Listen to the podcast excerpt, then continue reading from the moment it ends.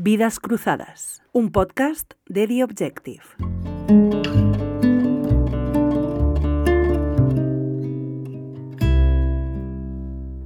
Josu de Miguel es profesor de Derecho Constitucional en la Universidad de Cantabria y antes lo fue en la Universidad Autónoma de Barcelona. Recientemente ha publicado las obras Kelsen vs. Schmidt junto a Javier Tajadura y Libertad, una historia de la idea. Además, escribe una columna semanal aquí, en The Objective. Con ustedes, Josu de Miguel. Josu de Miguel, bienvenido. Gracias. Muchas gracias por estar con nosotros. Te voy a hacer una primera pregunta para que nos ubiques biográficamente. Tú naces en 1975 en Balmaseda. Cuéntanos un poco sobre tu infancia, sobre tus padres.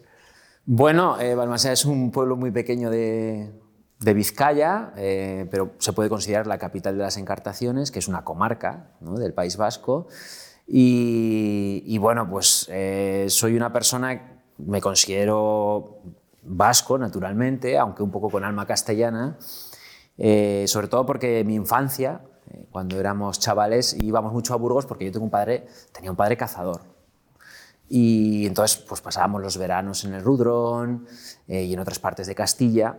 Yo creo que eso también me influenció mucho, ¿no? esos paisajes, pasar siempre por la casa de veraneo de Miguel Delibes, ¿no? siempre lo teníamos muy, muy presente. Y, bueno, pues eh, un niño normal, ¿no? eh, de una familia muy modesta. Mi padre era visitador médico, mi madre se dedicaba a sus cosas en casa. Y bueno, pues eh, dos hermanos, eh, un hermano y una hermana, maestra y veterinario. Y bueno, no, no venimos de una familia cultural, por así decirlo. Es verdad que mis padres tenían muy claro y muy presente que teníamos que estudiar para, como todas las familias españolas, pues eh, tener hijos con carrera importante. Nunca hubo problemas con esto, pero no se puede decir que tuviera hermanos y, padres culturetas, ¿no? Eh, que tuvieras en casa libros y demás. ¿no? Siempre había periódico todos los días, eh, había revistas y, y, bueno, había cierta, cierto nivel cultural medio normal, ¿no? como cualquier otra familia. Sé que tú también eres muy aficionado a la música, a la música de verdad, que es la que se hace con guitarra eléctrica, ¿no? Sí, y esta afición eh, la adoptas en la adolescencia, que es cuando se suelen coger estas Sí, es una cosa estética, yo creo. A mí me gustaba mucho el instrumento, la guitarra en sí misma. Empecé con la guitarra clásica sin saber solfeo, luego ya estudié armonía y luego pues me, me puse con la guitarra eléctrica bastantes años. Eh, de hecho, sigo tocando en casa. Ya claro, los grupos no puedes tocar, pues porque tus amigos ya tienen hijos, nos vamos desperdigando, pero yo toqué en grupos pues como unos 15 años. ¿eh? Y, bueno, sí, es, es una especie de vocación mm, que uno no puede hacer porque no es un músico más que aficionado, pero es verdad que a mí me habría gustado ganar una vida, pues yo que sé, como un músico de jazz, ¿eh? que son verdaderos guitarristas, grandes guitarristas, o un músico profesional, pero claro, para eso hay que, hay que valer ¿no? y tener talento. Para eso hay que tener talento. Yo no lo tenía, daba el pego, ¿eh? pero no, no tenía verdadero talento musical. Tú te criaste en un País Vasco muy marcado por la, por la violencia, por lo menos históricamente marcado por la violencia. No sé si esa era una experiencia que tenías presente durante tus años de tu, infancia, tu juventud, tu adolescencia. Bueno, eh, yo creo que se puede decir, en, en, el País Vasco casi todos tenemos familiares amigos que son nacionalistas, algunos del PNV, otros de Ribatasuna, había poco todas las familias ¿no? Eh, y todas las líneas ideológicas, ¿no? hasta las más duras. Mm, durante la infancia, pues sí, lo tienes presente.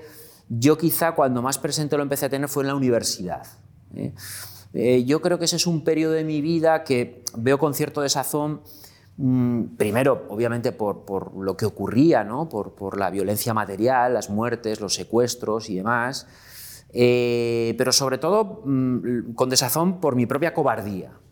Esto yo sí, sí que es verdad, porque sí que en el plano individual, eh, en el plano más directo de las personas más cercanas, yo sí solía confrontar por este tema, con enfados o con discusiones, ¿no? pero públicamente nunca hice nada. Nunca estuve adscrito a ningún eh, grupo pacifista ni nada por el estilo. En Encartaciones no había nada donde yo vivía, ni en Balmaseda, ningún movimiento de este tipo. Pero sí que es verdad que yo creo que tengo una deuda como ciudadano individual civil con mi sociedad, pues por no haber estado con los más débiles desde ese punto de vista. Sí. Siempre he pensado que, que fui, tuve una especie de cobardía, como muchos otros, por supuesto. Y tú, ahora, ahora, ahora los que te hemos leído y te leemos, eh, sabemos que tienes una postura muy, muy crítica con el nacionalismo, pero en ese momento reconocías que el problema era el nacionalismo o simplemente considerabas que era, una, era la violencia lo que, estaba, lo que estaba mal y que la ideología, a lo mejor que le daba cierto sustento, cierto empaque intelectual, era digna de todo el respeto.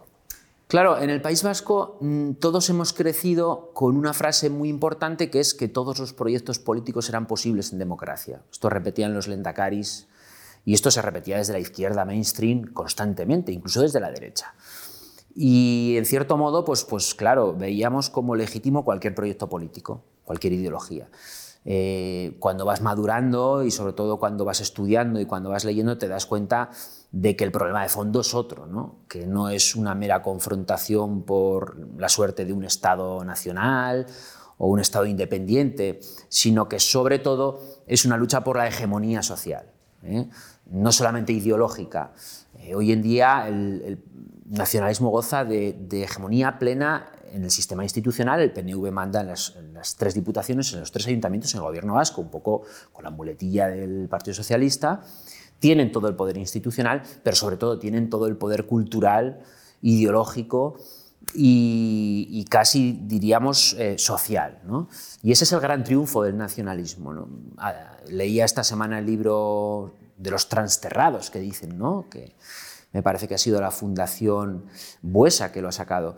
Eh, con la participación de historiadores y personas que se tuvieron que ir del País Vasco. Claro, mm, es que lo que ocurrió fue un fenómeno de biopolítica en el peor sentido, ¿no? de que hubo una limpieza de sangre, una limpieza ideológica en pleno siglo XX y casi XXI, donde se expulsó a miles de personas y eso dejó un espacio que fue aprovechado por el nacionalismo. Yo creo que eso es lo peor. O sea, la violencia ha sido horrorosa, ¿no? sobre todo para las personas que lo han sufrido, pero lo que más nos ha envilecido ha sido que en realidad todo eso dio sus frutos y que el desplazamiento de miles de personas ha permitido pues, bueno, una hegemonía cultural notable. ¿no? ¿Cómo te sientes cuando desde la izquierda se elogia tanto al PNV como un partido de diálogo, de, política, de, moderación, eh, de parlamentarios articulados? Bueno, aquí yo creo que hay que decir varias cosas. La primera, que em, el PNV parece un partido socialdemócrata. Es un partido que lee muy bien el Zeitgeist, ¿no?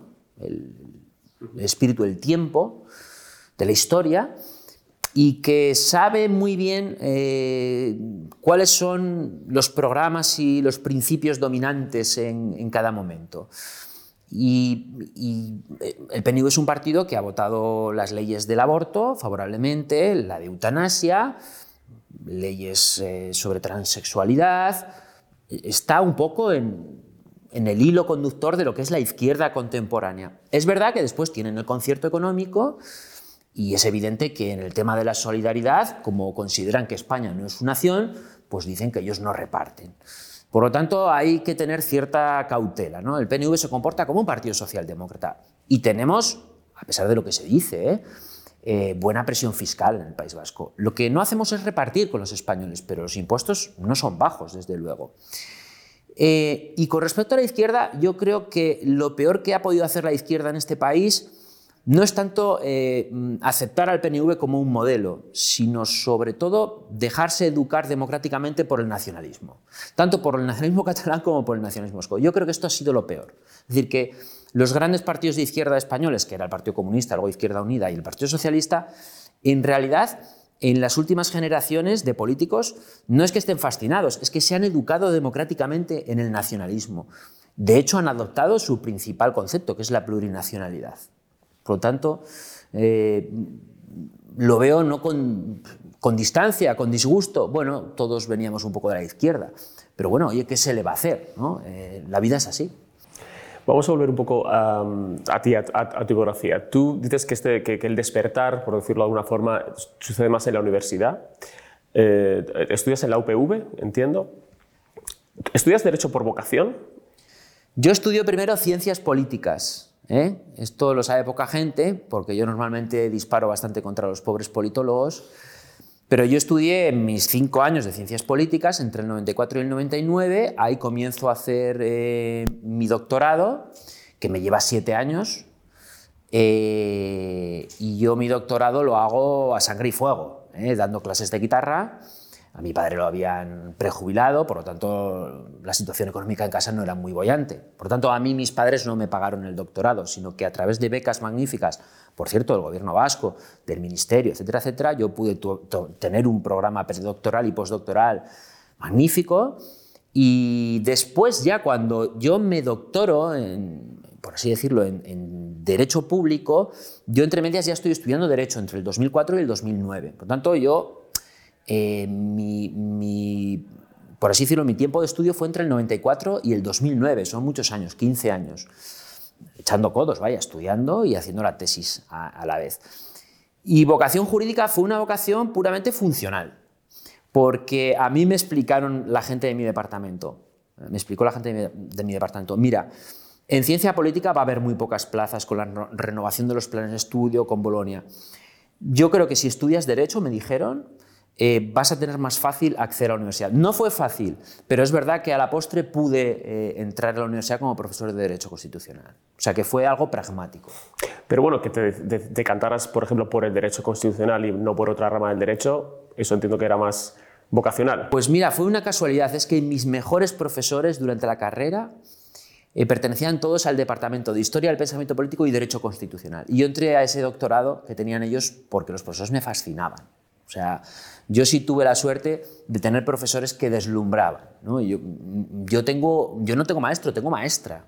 Maricruz Minapat, que era una catedrática de Derecho, perdón, de, de Historia del Pensamiento Político, mm, me dio clase en cuarto de Ciencias Políticas y ahí yo supe que quería leer, quería estar en la universidad y quería tener una vida intelectual, al menos intentarlo. ¿no? Y fue ese el motivo. Entonces, claro, pues eh, me fui un poco, claro, el derecho público constitucional es la rama más cercana a la politología y era el puente natural al, que yo tenía que dirigirme, ¿no? la zona que, del derecho, porque claro, el derecho privado es muy complicado y yo no tengo vocación de abogado, la verdad sea dicha. Y tú terminas entonces tu doctorado en, en la UPV y ¿cuál es, tu, cuál es tu siguiente paso? Pues mira, yo me voy dos años a Bolonia con una postdoctoral, estoy en la Universidad de Bolonia Johns Hopkins University, que es una especie de centro que había allí, mixto, y estoy dos años de postdoc y cuando vuelvo, vuelvo pues con el cielo arriba y la tierra abajo. No tengo nada. Y en un congreso de constitucionalistas conocí a una persona, me hizo una oferta para irme a, a Barcelona autónoma y por casualidades de la vida, eh, bueno, yo ya tenía un cierto currículum, ya la tesis la tenía publicada, y ya había escrito bastante, tenía artículos de investigación y bueno, pues, pues me incorporé a la autónoma que estuve durante nueve años, del 2010 al 2019, pero vaya, no fue todo premeditado, ni, en mi caso siempre se habla de la endogamia, yo no he conocido la endogamia, yo, tanto yo como mi mujer, nos hemos tenido que buscar la vida sin... Es verdad que mi maestro me ha ayudado mucho, Javier Tajadura, pero eh, ciertamente mm, me dejé me eché a un río, ¿no? me dejé llevar y un poco pues he tenido, me considero afortunado ¿eh? desde ese punto de vista. Vamos a la etapa de Barcelona porque aquí eso también marca un, un punto importante en tu, en tu, politización, ¿no? si no me equivoco. ¿Cómo es tu experiencia en la Universidad de Barcelona? ¿Cómo eh, es ese contacto, no diario, porque me dices que, vivías, que no vivías en, en Barcelona toda la semana, pero sí constante, con el nacionalismo y con otra estructura tan hegemónica ¿no? y tan poderosa como a lo mejor era la del, la del PNV en el País Vasco? Bueno, yo mm, se puede decir que no es que me equivocara, ¿no? pero en cierta manera me, alivié bastante cuando me fui del País Vasco, porque respiras. ¿no? Y yo ya en 2008, 2009 creía que vivía en una sociedad podrida moralmente que allí yo, aparte de mi familia y mis amigos, no se me había perdido nada. Eh, y me fui a Cataluña y bueno, pues tuve la mala suerte de que se inicia el procés en el, en el 2012. La experiencia universitaria fue muy buena, porque yo di clase en Derecho y en Comunicación, en, periodismo. Los alumnos son maravillosos. Además, yo allí me hice jurista, porque cuando llegué, el Derecho todavía, pues bueno, estaba un poco en marcha, ¿no? Eh, poniéndose a andar. Eh, aprendí muchísimo con Francés de Carreras y Juan Carlos de Gavara, que fueron allí las personas un poco que, bueno, pues con las que conecté y, trabajé. Y, la experiencia mm, mm, docente fue, fue muy buena y aprendí a ser profesor. Eh, nunca tuve ningún problema con el catalán porque yo daba las clases en castellano. Eh, nunca tuve ningún problema con ningún alumno. Eh, incluso llegué a dar clases en ciencias políticas. No, se daba esta situación porque estaba naturalizado que se podía usar mm, las dos lenguas indistintamente. Ellos hablaban en catalán, en castellano. Era un bilingüismo, pues, por así decirlo, mm, eh, no sé, ¿no? Que, instantáneo. ¿no? Nadie pensaba en la lengua en la que hablaban y se molestaba por estos asuntos. Y es verdad que a partir del 2012 pues el ambiente se enrarece mucho. ¿no? Yo, claro, no vivo allí, eh, no tengo familiares y no tengo amigos normalmente porque cuesta mucho ir de una universidad a otra y hacer amistades. Esto es muy difícil. Uno piensa, ah, bueno, me voy a Bolonia, qué bien, allí conoceré gente. Me voy a Barcelona, eh, fantástico. Me voy a Santander. No es verdad. Mayor, la mayor parte del tiempo la pasas solo. Porque es así, porque cada uno tiene a su familia, tiene sus amigos y un recién llegado, pues bueno, le invitas un día a cenar y luego cada uno a lo suyo. Entonces yo en Barcelona no tenía esa estructura, no sufrí por ese lado, pero evidentemente se veía la tensión ¿no? y se veía como familiares y amigos eh, sobre todo hasta 2014, confrontan. Las riñas familiares eran habituales, las cenas de Navidad eran complicadas y a partir de 2014-2015 lo que yo observo es que ya se deja de hablar del tema para tener una vida civilizada. Entre el profesorado siempre la tuvimos, ¿no? evidentemente, pero sobre todo entre familias y amigos, pues bueno, no se habla del tema y, bueno, pues se hablan de otras cosas, ¿no? Y ya está, esto es lo que un poco pasaba allí en Cataluña. ¿Y estás contento de haberte ido de allí? Eh, estoy triste por haber eh, dejado pues, pues 10 años atrás mucho trabajo hecho, eh, muy buenos compañeros, algunos amigos, pero yo siempre he pensado que el profesor universitario tiene que ser un viajero. Entonces, bueno, espero que no se enfaden en Santander si en esto, en Cantabria, ¿no? porque me he comprometido, ya soy profesor titular allí. pero sí que es verdad que mm, eh, yo esto de estudiar en tu universidad, hacerte el doctorado en tu universidad y ser profesor en tu universidad, me parece feo. Aunque se pueda hacer, yo creo que el profesor tiene que airearse. Entonces, mm, no es que esté mejor o peor, estoy mejor porque pude estar más cerca eh, de mis padres. Eh, pude cuidar un poco de mi padre hasta que falleció y ahora quiero cuidar un poco de mi madre.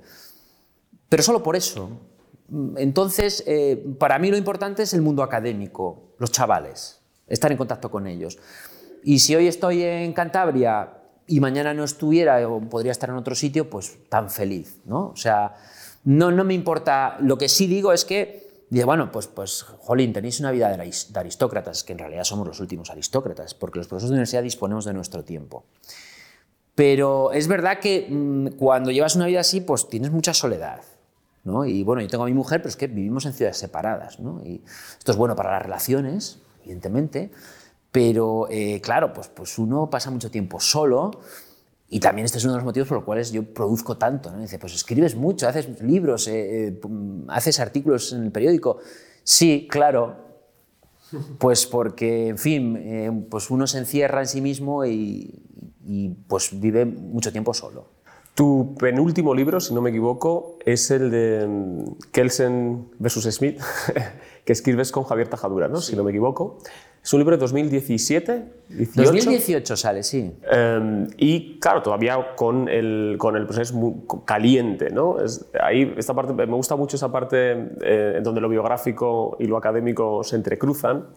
Ese debate entre Kelsen y Schmidt, ¿por qué considerabas que era importante en ese momento y, y por qué lo sigue siendo? Porque no, no sé si hemos mejorado mucho aunque el proceso esté apagado, eh, pero en general la situación en España tampoco es que pase por un proceso de estabilidad institucional bueno, eh, yo creo que es un debate que nunca terminará de ser superado y tanto Javier como yo creíamos que era un buen momento para sacar ese libro, porque en realidad frente a lo que estábamos era la destrucción de la democracia kelseniana, que se funda en 1950 en varios países europeos, la idea de una democracia atravesada por el derecho, del consenso, del compromiso, de la importancia del parlamentarismo, de los partidos, de la huida del el caudillismo y los liderazgos, mm, en fin, de también un poco la desconfianza hacia la política y la soberanía, y el regreso un poco por la puerta grande de Smith, ¿no? de la soberanía, del poder constituyente, de lo político que se dice. ¿no?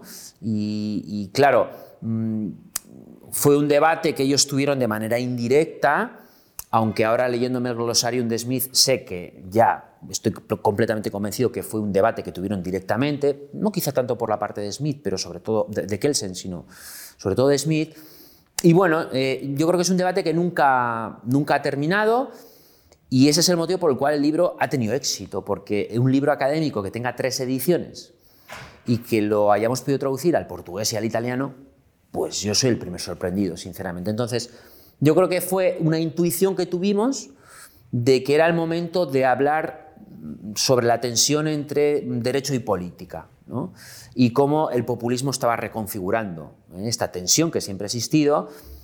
Y sobre todo, pues bueno, nosotros estábamos muy empujados por todo el prusés y todo lo que estaba pasando en España, que al fin y al cabo era una especie de lógica smithiana del, legislador soberano que pretende imponer una nueva constitución.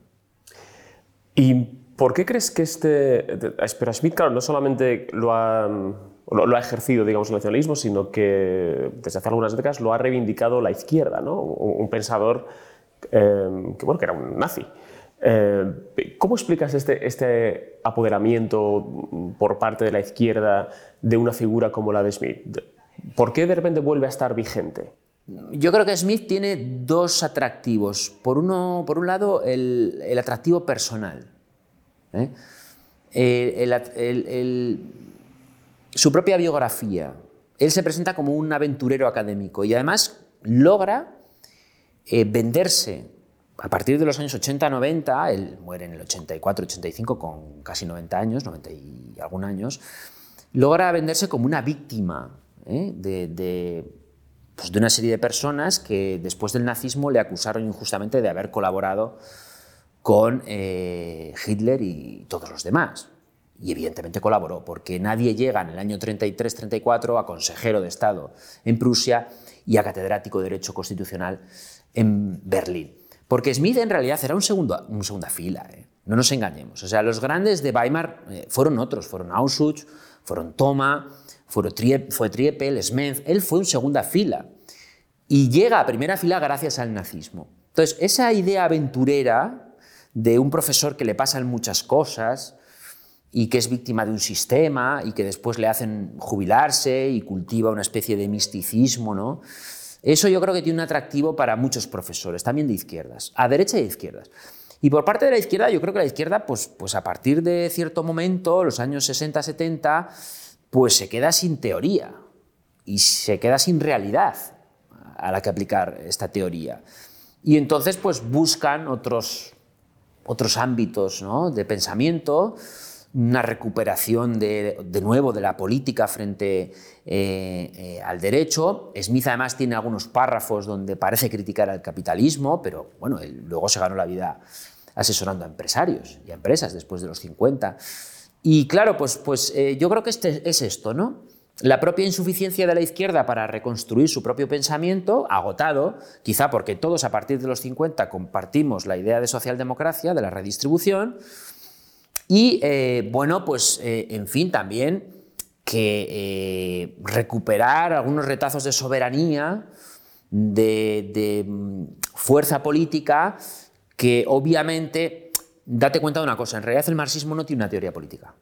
El marxismo es una teoría económica, no tiene una teoría política. Hay grandes filósofos después, políticos marxistas, pero en aquellos años no lo había. Y, y echa el mano de Smith por esto, porque falta una teoría política al marxismo y a la izquierda.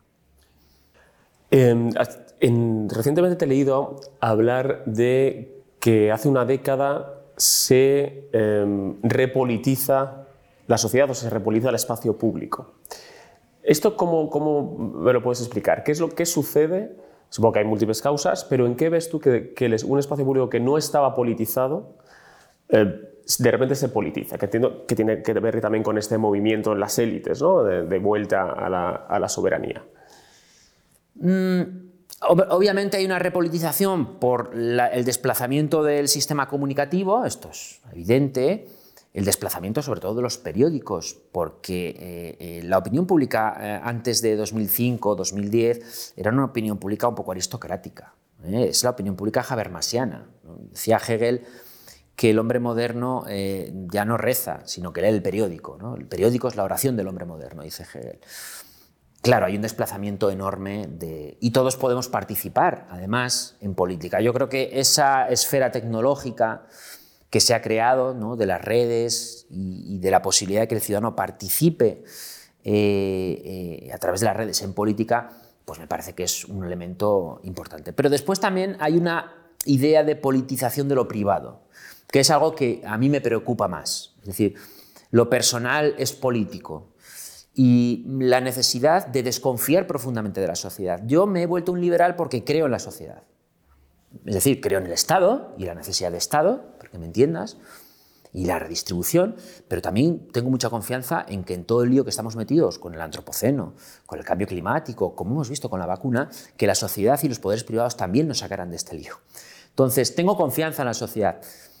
Y la politización eh, no es tanto de la esfera pública como cuanto yo creo de considerar que todo lo que ocurre en la sociedad es una especie de guerra de todos contra todos. muchas veces eh, leo los periódicos a periodistas, leo también a, veo también a tertulianos y leo algunos libros donde presentan la sociedad como, como una novela de Houellebecq. O sea, son todos contra todos, ¿no? Y que por lo tanto mm, la eh, sociedad es un ámbito de violencias y, de poder, ¿no? Eh, nos falta la, la, entrevista semanal en la que experto en dominación, ¿no? La dominación del capitalismo, del patriarcado. Vivimos en, una esfera verdaderamente donde parece que no existe ningún tipo de libertad.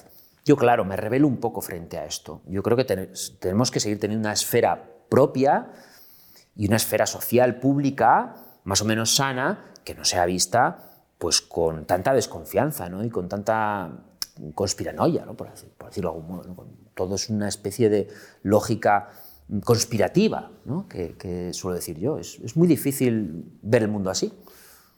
Eh, ¿Cómo valoras el papel de, que Podemos ha tenido en esta politización de todo em, e incluso en, esta, en este replanteamiento de lo político, de ir del modelo kelseniano al modelo smithiano? A mí me parece eh, algo desastroso. A mí no me importa decirlo, eh, todo el mundo conoce mi postura al respecto.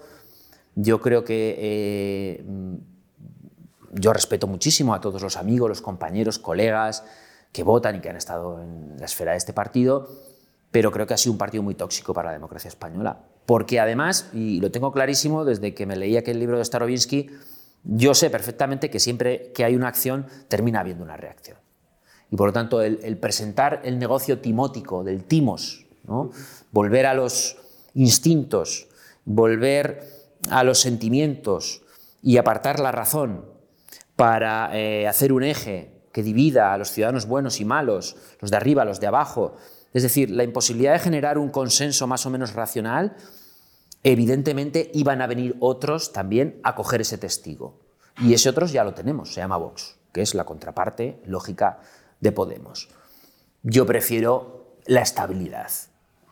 Ya sé que, en fin, se puede decir muchas cosas contra la estabilidad, pero yo prefiero la estabilidad, no quiero lógicas constituyentes, incorporaron también la idea de poder constituyente otra vez, que también estaba muy presente en el Prusés, y en fin, es una mm, idea de repolitización con la que no estoy francamente de acuerdo. ¿Cómo ves el actual gobierno, al actual gobierno a la luz de estos bueno, de, estos, de estos ejes que estamos planteando. ¿no? Eh, recientemente Irene Montero ha salido anunciando y van a gloriarse de un indulto que no concede ella, sino que concede el gobierno, aunque parece que ha sido una cosa suya, a una mujer que estaba condenada a em, dos meses y medio de prisión, si no me equivoco, cuatro años de pérdida de patria potestad por el secuestro eh, o por sustracción de menores, ¿no? por el secuestro, por decirlo de forma, por el secuestro de su hijo. Y se anuncia como una victoria feminista. Bueno, yo más bien pienso que es una derrota del Estado de Derecho por completo, ¿no? Entonces vamos hacia un estado de desecho y, bueno, el gobierno está en, una huida hacia adelante, ¿no? Queda poco tiempo para las elecciones mm, al margen de que yo esté en profundo desacuerdo con el indulto, porque mm, el indulto eh, sirve para resolver una situación de injusticia que no puede hacer el juez, porque temporalmente hay un desfase entre, por ejemplo, la realización del juicio y la situación social del condenado después, suele ocurrir en muchas ocasiones, sino que simplemente lo que se dice es que eh, tenemos una justicia presuntamente machista, eh, patriarcal, se señala, por lo tanto, al Poder Judicial y se deslegitima uno de los poderes del Estado. Yo no estoy de acuerdo con esta lógica, ni mucho menos, y creo que esto hace mucho daño al Estado de Derecho. El Estado de Derecho es una pieza fundamental para la economía, para la sociedad y para los derechos individuales. Cuanto más disparemos contra el Estado de Derecho, pues eh, peor, de peor calidad será la democracia y bueno, pues más problemas tendremos, tendremos de inversión eh, extranjera, eh, se va a deteriorar la convivencia y en fin, se trata de que estemos siempre enfrentados unos frente a otros. No, yo no, no, no puedo. En cualquier caso, mm, yo creo que ya hay una especie de gobierno a la espera y a mí me da la impresión de que el gobierno actual ya da por perdidas las próximas elecciones y ese está el motivo por el cual se están tomando unas decisiones que entendemos como francamente incomprensibles, la verdad. ¿Crees que las instituciones están en peligro? Es decir, que la institucionalidad en España corre, corre algún riesgo? España siempre tiene eh, un riesgo constituyente, porque somos un país que hemos generado históricamente muchos vacíos de poder y porque somos un país de muchas constituciones y poco constitucionalismo.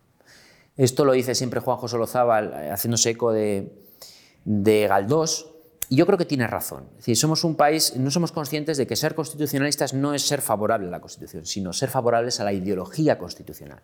Limitación de poderes, derechos fundamentales, principio democrático representativo, eh, en fin, una serie de elementos culturales que tenemos que tenerlos en la base del sistema político para que éste funcione bien. Es decir, nos podemos dar unas instituciones perfectas. Yo creo que la Constitución tiene una planta institucional y, organizativa buena.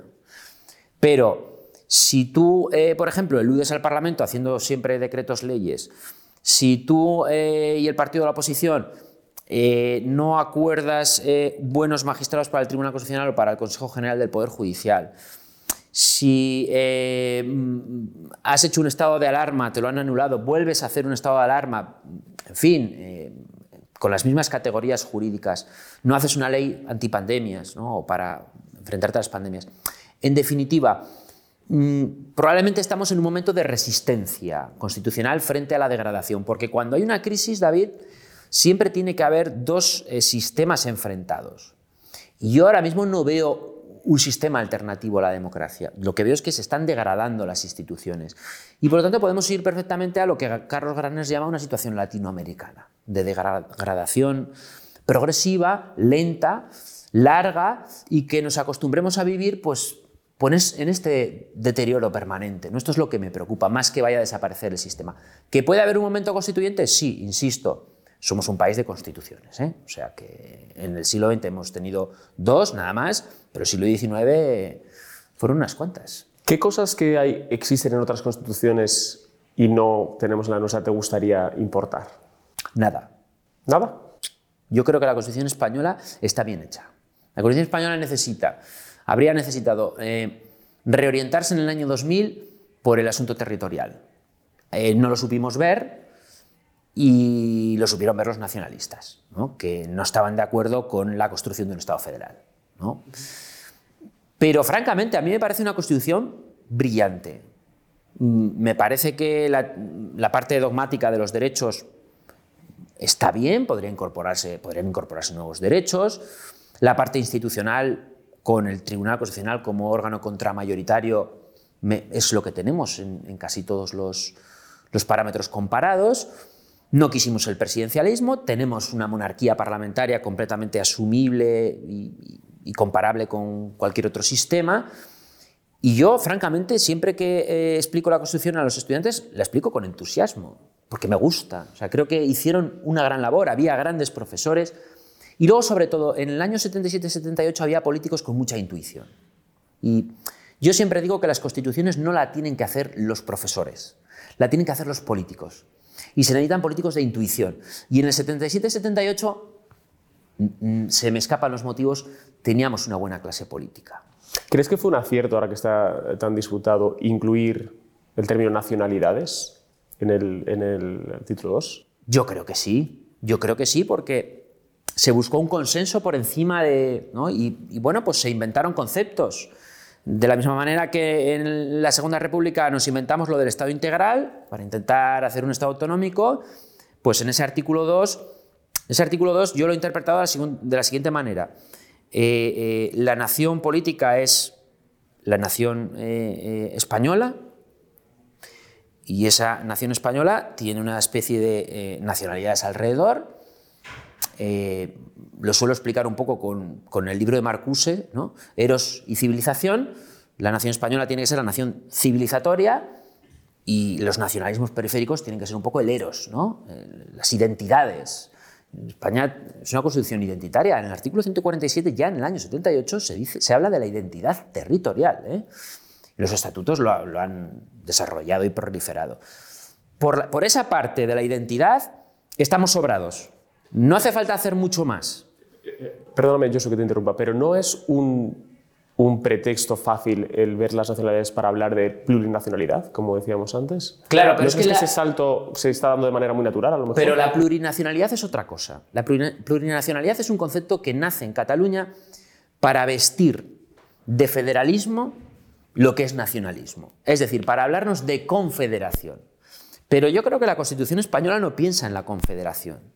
Piensa en una nación española que eh, mm, bueno, pues reconoce la autonomía de nacionalidades y regiones, con la intención de que los ciudadanos puedan también mm, tener unas ciertas raíces, sentirse orgullosos de la comunidad autónoma de la región que, fuera. ¿no? creo que se estuviera pensando en términos confederales, derechos de autodeterminación, eh, eh, blindajes eh, eh, em, competenciales. Pero, pero, claro, no lo digo tanto porque, porque pudiera estar pensada así, sino porque pueda leerse así en, el, en, el, presente. ¿no? Pueda, pueda haber quien piense que tiene un amparo constitucional para hacer determinadas reivindicaciones.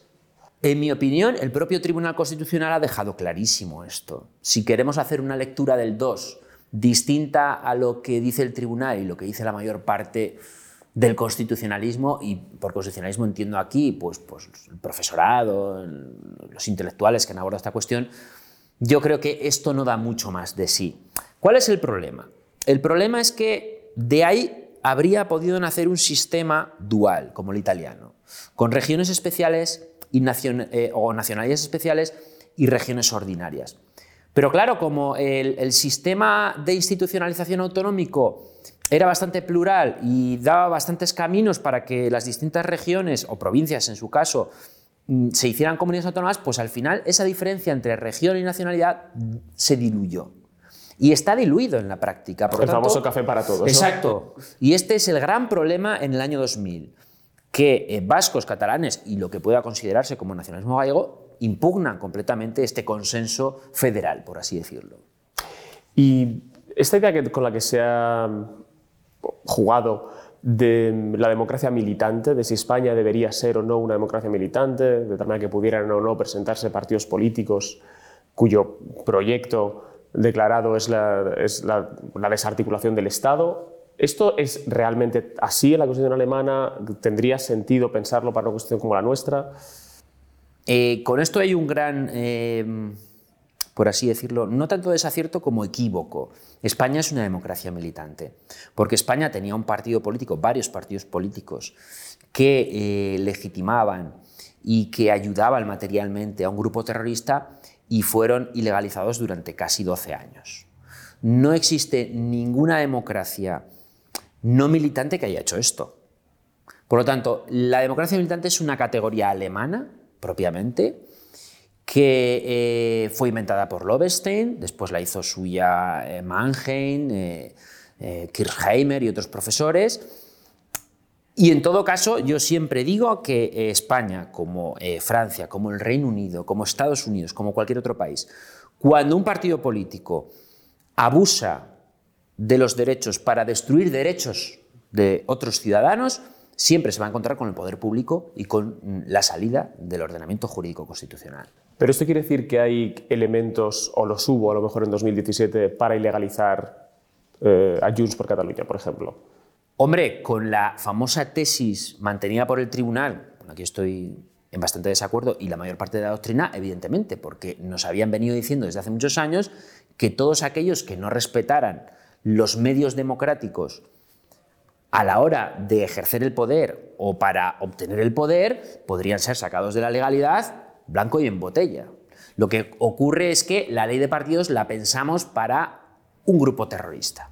Y en gran medida las disposiciones y las normas de la ley orgánica de partidos piensa en violencia mucho más real que, por así decirlo, institucional o simbólica.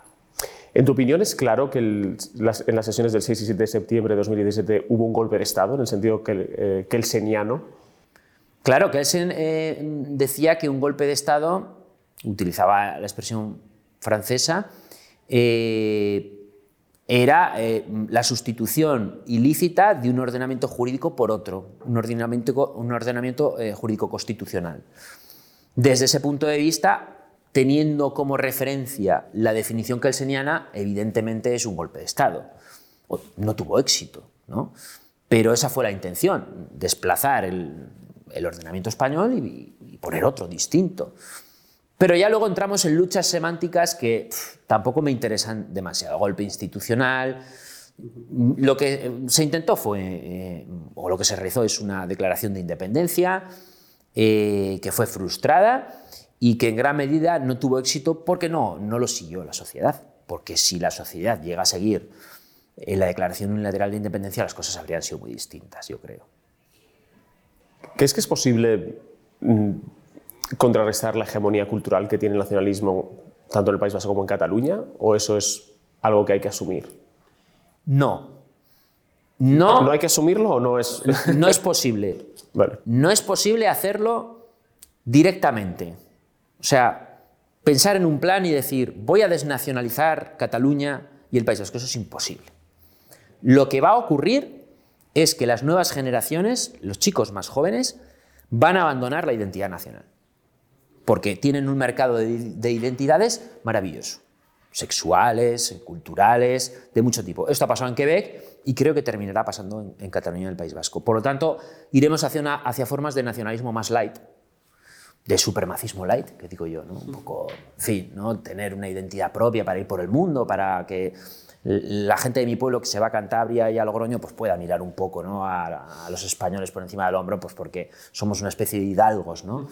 que vamos por el mundo. Pero creo sinceramente que el tiempo corre en contra de, estos nacionalismos, porque dentro de poco se van a ver como arcaicos. Yo tengo esta esperanza y creo que va a ser así. Bueno, es cierto que, el mercado de identidades colectivas, por decirlo así, ¿no? se está ampliando.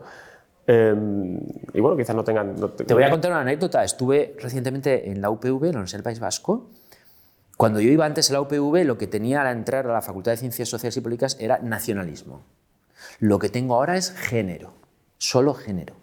También es verdad que a lo mejor fui en marzo, no recuerdo muy bien, pero era todo murales y pintadas eh, reivindicando la libertad de la mujer. Esto me impactó muchísimo. Quizá, claro, fui un día y quizá había alguna celebración, pero eh, me impresionó. Has publicado hace muy poco un libro sobre la libertad. Eh, hace muy poco, quiero decir, hace menos de un mes. En febrero, en febrero fue, sí. Ah, bueno, vale, pues entonces. Pasa es que yo doy mucho la lata en. No, pero presentaste. En Twitter, sí. En Madrid presentaste hace muy poquito, ¿no? No, en Madrid he estado presentando un libro con Javier Tajadura sobre jefatura del Estado y lo he presentado en Santander, eh, lo voy a presentar en Málaga. Ah, bueno, me, me debo confundir con la, con la presentación del otro libro. Bueno, tu libro sobre libertad, ¿por qué es necesario un, un libro que explique cómo haces el concepto de libertad desde un punto de vista histórico? ¿Por qué ves, pertinente que este concepto se, se, desempolve? Mira, por dos motivos. Primero, porque vivimos en la sociedad de los iguales y en democracia lo importante es la igualdad. Y ya ves que los debates que tenemos en Twitter habitualmente eh, y en los periódicos tienen que ver con la desigualdad, la meritocracia, eh, el reparto de la riqueza. Estupendo. Yo insisto, discutamos sobre este asunto. Pero eh, detecté que con todo esto de eh, la crisis climática, la crisis energética, lo que yo llamo sociedad del riesgo, los meses que estuvimos en casa eh, confinados. Eh, los problemas que vamos a tener para llevar una vida de consumo como la que, por ejemplo, se vive en Madrid habitualmente, en el contexto de esa sociedad del riesgo va a ser muy complicado. Es decir, mm, nosotros tenemos una libertad protegida constitucionalmente, es la que admiramos, es la que protegemos, la que garantizamos, pero luego, digo yo, hay una especie de libertad de bajo vuelo, de consumo, mm, de, bueno, pues nuestra vida habitual, que se puede ver seriamente eh, dañada o limitada por formas de ecoautoritarismo, o por eh, limitaciones derivadas de eh, las políticas por el cambio climático, puede ser la carne, pueden ser los viajes, pueden ser muchos otros aspectos, y ese espacio de libertad no está protegido constitucionalmente. Los poderes públicos tienen muchísima eh, potestad para ir limitándola mediante empujoncitos, que dicen ahora, ¿no? paternalismo, y después mediante normas. Entonces me preguntaba cuál era eh, la situación de la libertad ante un escenario así, ¿no? de miedo de futuro, de, un poco mm, perspectiva apocalíptica ¿no? que tenemos a veces con lo que puede pasarle al planeta y, otras cuestiones. Yo soy Miguel. Para cerrar, te pregunto, ¿a quién te gustaría que invitáramos aquí? Bueno, lo he citado ya me parece alguna vez. Yo invitaría a Javier Tajadura Tejada, que fue mi director de tesis y que bueno, puede dar también muchísimo juego en temas y asuntos eh, político-constitucionales. Bueno, tomamos nota. Muchísimas gracias. gracias a vosotros. Y te esperamos de vuelta en alguna próxima ocasión. Ojalá, ojalá.